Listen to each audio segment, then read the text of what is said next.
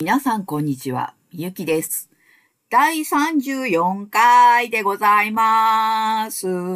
でも、お正月というか、えー、2021年に入った感じですね。まあ、えっ、と、例年の時期だったら、この時期、えー春節っていう感じで、こう、中国の中で大移動が起きて、こう観光客の方もいっぱいいらっしゃる季節なんですが、今年はちょっとなんか、寂しいなっていう感じですね。うん。まあでも中華街にはですね、えっ、と、ドラゴンの、なんていうのかな。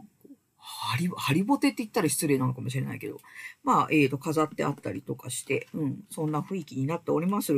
えー、というわけで、え今回はですね、えっ、と、北条記の、えっ、と、続き、安元の大化ということでお送りしようと思います。えっ、と、30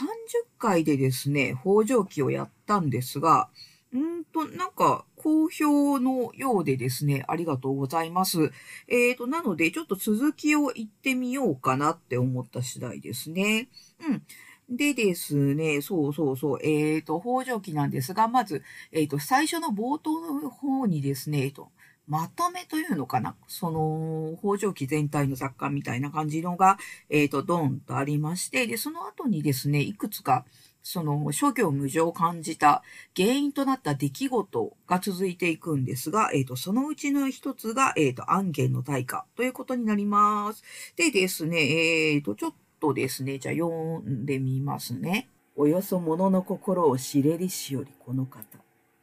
始終あまりの春秋を遅れる間に、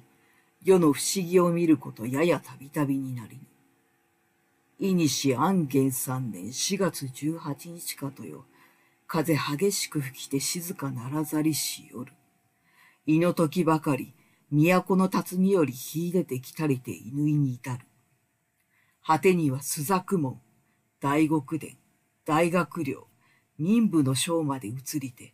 人よがほどに人海となりにき。火元は、樋口富の工事とかや、病人を宿せる刈谷よりで聞けるとな。吹き迷う風にとかく移りゆくほどに、扇を広げたるがごとく末広がりになりぬ。陶器家は煙にむせび、近きあたりはひたすら炎を縁に吹きつけたり、空には灰を吹き立てたれば、日の光に映じてあまねく紅の中に、風にこらえず吹き切られたる炎、飛ぶがごとして一日長を超えつつ移りゆく。その中の人、うつつしい心ならんや。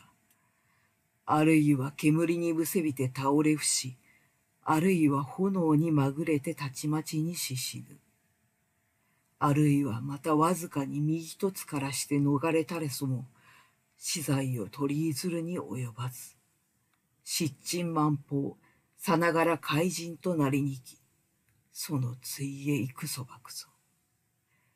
この度苦行の家十六焼けたり、ましてその外は藪を知らず、すべて都のうち三分が二位に及べりとぞ。男女死ぬる者数千人。馬牛の類偏在を知らず。人の営み皆愚かなる中に、さしも危なき胸中の家を作るとて、宝を費やし心を悩ますことは、優れて味気なくぞはべるべき。はい、こんな感じでございます。えっ、と、都の大火事の様子ですね。えっ、と、風が激しく吹いていて、そこにこう炎が、えっ、と、なんていうかな、こう巻かれていく感じっていうんですかね。で、人々がおそらく逃げ場乗っているっていう、こう、ひどい火事の様子になってております。でですね、まあ、えっ、と、今日の都の出来事で、えっ、と、まあ、いろいろですね、場所の名前とかも出てくるんですね。で、えっ、と、都の大火事、まあ、ひどか、ひどかったんだろうなっていうふうには、ここの文章から推察できるんですけども、じゃあですね、えっ、と、実際どんな規模だったかっていうのをですね、ちょっと考えてみようかなというふうに思います。えっ、とですね、当時の平安京というのがですね、えっ、と、どういう形をしていたかというと、えー長四角、縦長四角ですね。あの、スマホみたいな感じ。えっ、と、あんな感じが、まず、えっ、と、平安京の、まあ、えっ、と、が、概略というか、概略の大きさ。で、えっ、と、そこにですね、えっ、と、さらに大代理というところがありまして、えっ、と、これがですね、天皇の御座所であり、え重要な役所、機関が集まっているところになります。この大代理がですね、えっ、と、この流し角の上の方にある感じですね。で、この大代理がですね、また、えっ、ー、と、いろいろ分かれておりまして、まず門が朱雀門。で、えっ、と、そして、えっ、と、この大代理の中央というのかなえっ、と、祭りごとの表舞台となる大極殿。そしてその後ろの方に代理がある感じ。で、えっ、と、大学寮っていうのはですね、えっ、と、朱雀門を出て、えっ、とね、左手すぐっていう感じの場所にあります。で、えっ、と、これが大代理の仕組みで、で、えっ、とですね、長四角の平安京で、えっ、と、代理から見て、右側が右京、左側が左京。で、えっ、とですね、それをずっと進んでいくと、えっ、とですね、左京の突き当たりは当時、えー、右京のあの、内側の突き当たりは、えっ、ー、と、祭事という感じで、えっ、ー、と、都から出る門が羅城門。ですね。えーと、こんな感じで長四角に上な、上四角、重要な、重要なところがちょいあるよって感じになりますね。で、これですね、範囲、広さがどんぐらいだったかというと、えっ、ー、と、縦が 5.2km、横が 4.5km っていう感じですね。でですね、えっ、と、その中にある大代理は、えー、縦 1.4km、横 1.2km。っていう範囲になります。うん、なんか、そうね、こう車だと結構、あっという間？そんなに距離ないんじゃないかなっていう感じになるかと思うんですが、で、えー、じゃあ実際ですね、この距離感ってどんな感じの距離っていうと、えっ、ー、とですね、電車山手線だと渋谷から新大久保、えー、これが大体5キロで徒歩1時間強になります。で、えー、横浜に当てはめると、横浜駅から石川町まで、これがだいたい4キロぐらいになるんですね。なので、えっ、ー、と、そうだな、港未来の一帯、えっ、ー、と、線路から海側が、なんか都って考えると、ちょっと想像しやすいのかしらね。うん。で、あとですね、その大代理の大きさということで、えっ、と、新宿から新大久保、歩いていくとだいたい1キロでございます。で、えっ、ー、とですね、横浜の中華街、あれがですね、500メートル四方の大体大きさになります。あとは、えっ、ー、と、桜木町から山下公園まで歩いていくと1.5キロ。こんな感じですね。で、えっ、ー、とですね、この、そうだな、大きさ、まあ、港未来区切られてるから、想像しやすくもあるんですが、もうちょっとこう、想像しやすいものってってこう、あるかなと思ったらですね、うん、ありまして、え、ー、とですね、横浜にある動物園、ズーラシアというところが、これがですね、えっ、ー、と、門から門の片道が4.5キロになります。なので、えっ、ー、と、これ、あ、を歩くと大体だ、えっ、と、平安京の横の長さ。で、これですね、結構距離あります。疲れる。で、あの、ズーラシアのですね、奥の方にサバンナエリアって売って、えっ、ー、と、キリンとかがですね、まあ普通に、えー、普通の生活って言い方も変なんですけども、えー、えー、と、まあ過ごしやすいようにさせている場所があるんですが、あれのあたりを大々理って考えると、ああ、なるほど、っていうか、うん、でも、そんなにバカっ広くも、もし都ってって考えた時は、そんなにもないかなとも思ったんですよね。で、じゃあさ、えっ、ー、と、その範囲で人が暮らしているってことは、まずですね、えっ、ー、と、その人たちの大きさっていうのはどんなったかなっていうと、平安時代の平均身長が、えっ、と、男性160、えー、女性が150センチだそうです。で、えっ、ー、と、ちなみに平成30年の平均は、えっ、と、男性170、女性160。なので、うーん、そん、そうね、まあ10センチ違うんですけど、